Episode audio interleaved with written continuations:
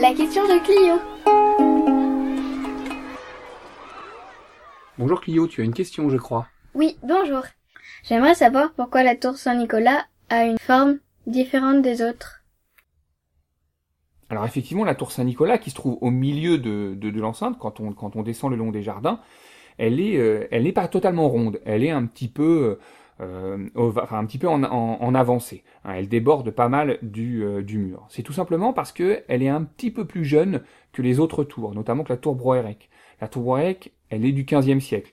La tour euh, Saint-Nicolas, elle est construite plus tard. Elle est construite à la fin du XVe siècle.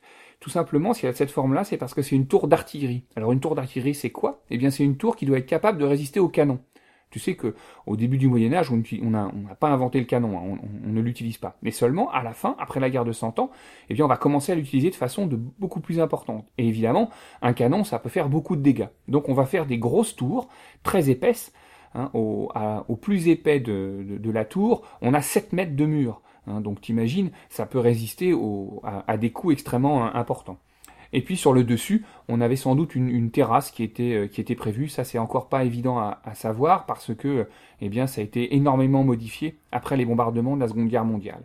Mais la tour Saint-Nicolas, eh bien, c'était une grosse tour d'artillerie capable de résister au canon. Et si tu regardes bien, elle se trouve en face d'une petite colline qu'on appelle le Mont d'Hélice.